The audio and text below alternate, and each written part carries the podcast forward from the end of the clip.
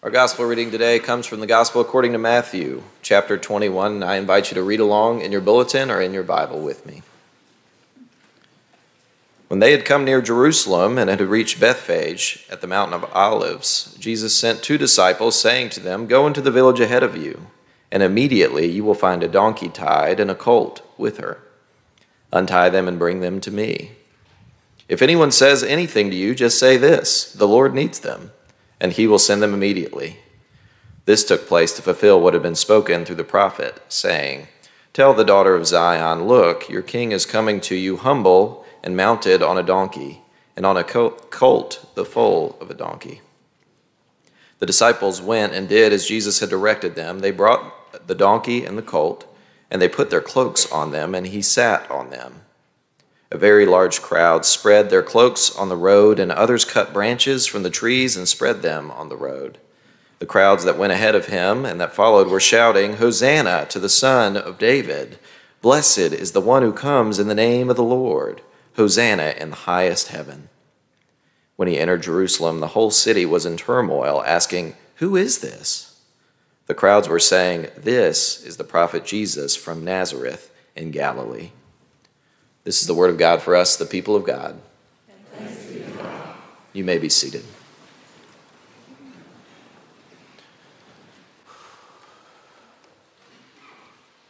Jack, as a fellow trumpet player, I'm proud to to be one of you. Uh, man, that was awesome. Thank you so much for sharing your gifts and your talents with us and to the choir, um, for sharing that Palm Sunday anthem.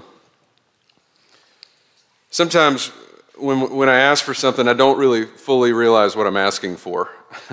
um, and maybe, maybe it's not just me, but maybe you too. Maybe we end up, occasionally we end up getting much more than we bargained for and we set out for. And let me give you an example. A month ago, we ordered a new dresser from IKEA.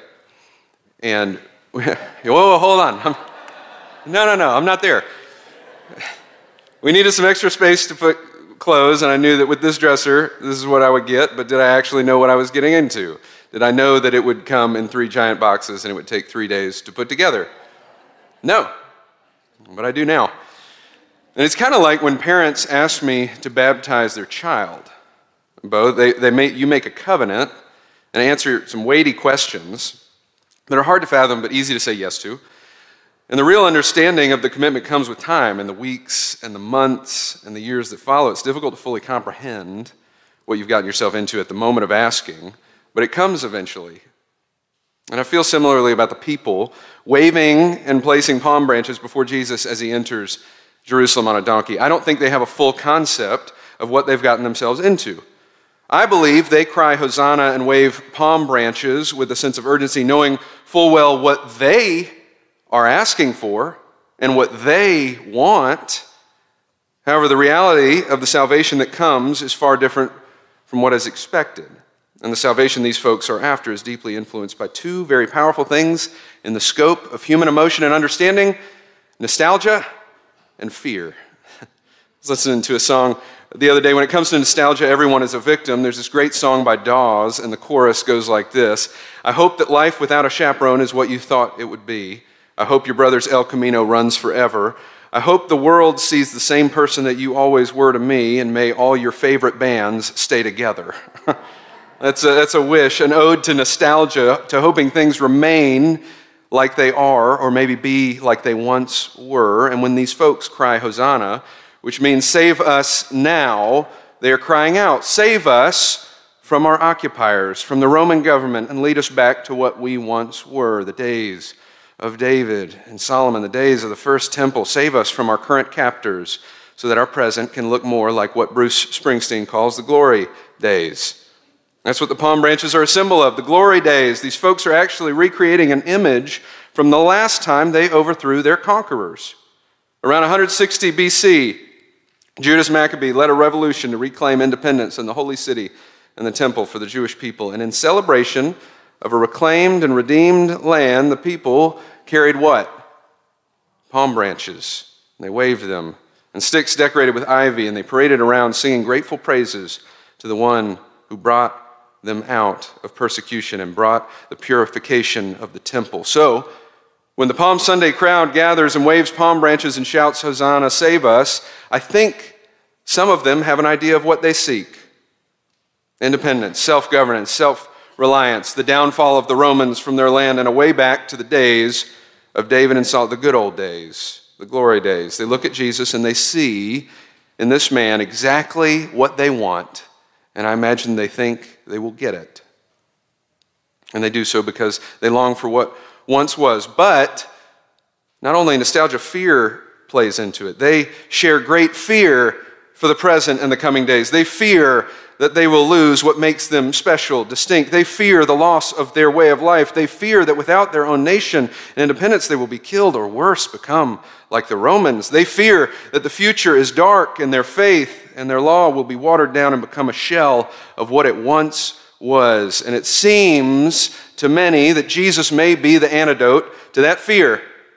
Perhaps Jesus, in the overthrow of this foreign power, might not only bring us back to the glory days, but also might do away with the fear once and for all. Of course, in the background are the religious leaders. They too have fear, but their fear is because Jesus threatens the current state of things, the perceived peace. They don't really want him to mess that up. Unlike the people who are fearful of what might happen if they don't revolt, some of the religious leaders are fearful of what might happen if they do. and I think Jesus understands all of these concerns, what the crowd feels and thinks and desires, what the Pharisees fear and worry about. But Jesus is not someone who leads out of nostalgia for once was or fear for the present. Jesus always leads from a place of hope for the future. Historian Jon Meacham says this fear feeds anxiety and produces anger. Hope breeds optimism and feelings of well being. Fear is about limits, hope is about growth. Fear casts its eyes warily, even shiftily, across the landscape. Hope looks forward toward the horizon. Fear points at others, assigning blame. Hope points ahead, working for a common good. Fear pushes away. Hope pulls others closer. Fear divides. Hope unifies.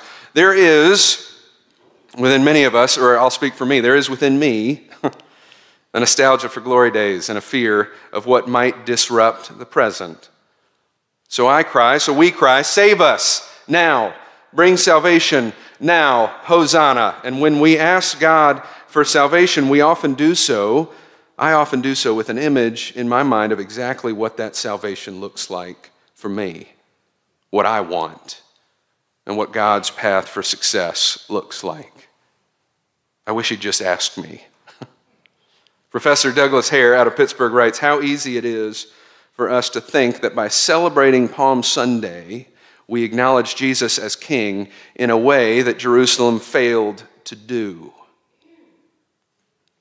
Today, I can't help but wonder as we cry out to Jesus today, Jesus, save us, Hosanna, bring salvation, do we actually know what we're getting into when we say that? Do we know what we're really asking for? Because if Palm Sunday and Maundy Thursday and Good Friday and Holy Saturday and Easter Sunday show us anything, it's that odds are the realized solution that we cry out for is going to be far different from what we expect, from what we want, from what we think is best. All week, um, I've been thinking about today of Palm Sunday, of what it means and the irony in waving branches and shouting Hosanna, I've constantly, I've constantly come back to this that in Nashville, Tennessee today, there are a handful of kids that are not waving palm branches. There are families today who are crying out for salvation from the pain and horror of loss, from the occupation of senseless death and violence upon their lives that will lead them to deep questions and haunted images and devastation forever. And we gather together today in a very Palm Sunday way. We pray for these families and their loved ones. We pray for the teachers, the administrators of the school. We pray for the city of Nashville. We pray for our country that seems to be part of an epidemic lately, where being shot, whether mass shooting, accident, suicide, etc., has passed traffic as the number one cause of death among children and adolescents. And we pray for deliverance from such things. We ask God for mercy and to act and to help us. We shout, Hosanna, save us. And in a moment, in the Lord's Prayer, we will pray to God, Thy kingdom come, Thy will be done on earth as it is in heaven. Week after week, we ask God to truly make this a kingdom of God, one that Jesus told us belongs to ones such as these, such as the ones who walked around with palm branches today, these children. But I wonder this morning to myself, in the midst of my prayer and my cry, Hosanna, I wonder if I really know what I'm asking for. I wonder if we're really willing to follow Jesus toward the, that kind of kingdom. Are we willing to follow Jesus that much to the full realization of the kingdom of heaven on earth?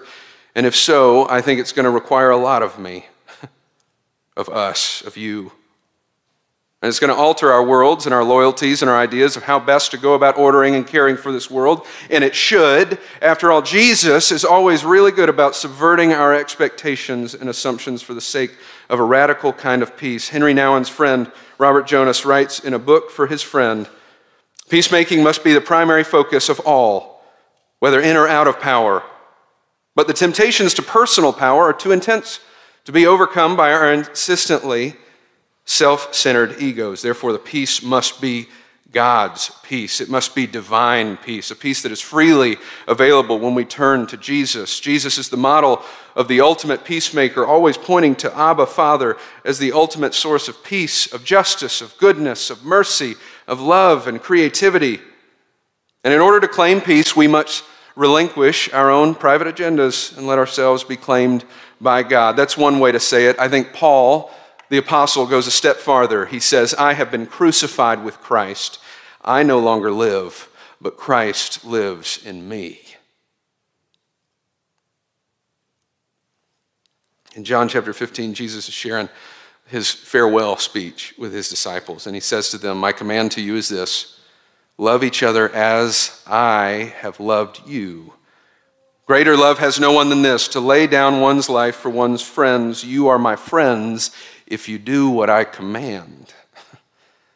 His command here isn't to love God or love neighbor, like he said, the greatest commandment. It is to love each other in the way that he has loved us. And how has Jesus loved us? By laying down everything. Everything. Gil Watson once said, Love isn't really love until you give it away.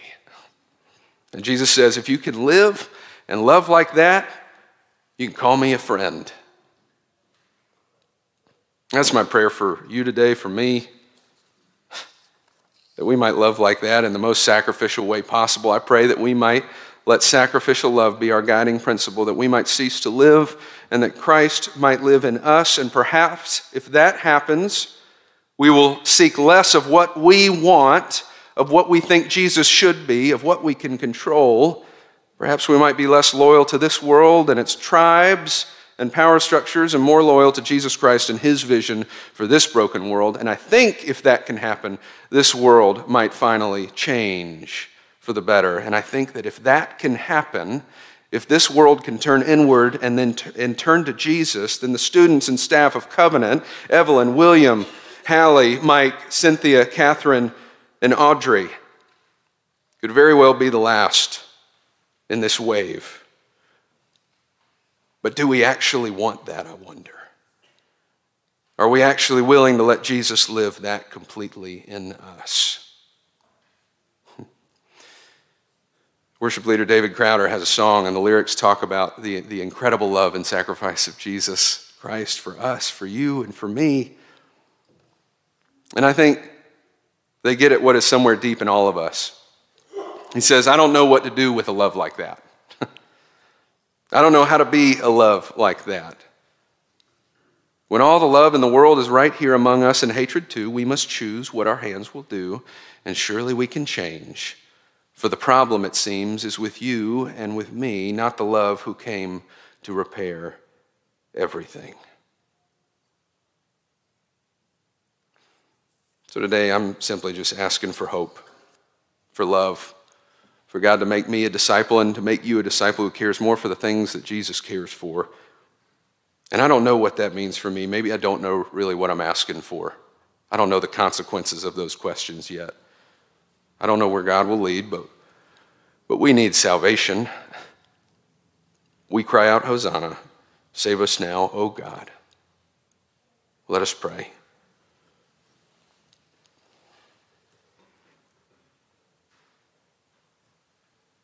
Oh God, let us never give up hope for the future, for a future of heaven on earth, for your kingdom to come and to make its place in our hearts. God, our hearts are cluttered. Help us to make more room for you so that in our lives it is not us, it is not we who make decisions but it is you in us. It is you living in us. Save us now, O God. In Jesus' name, amen.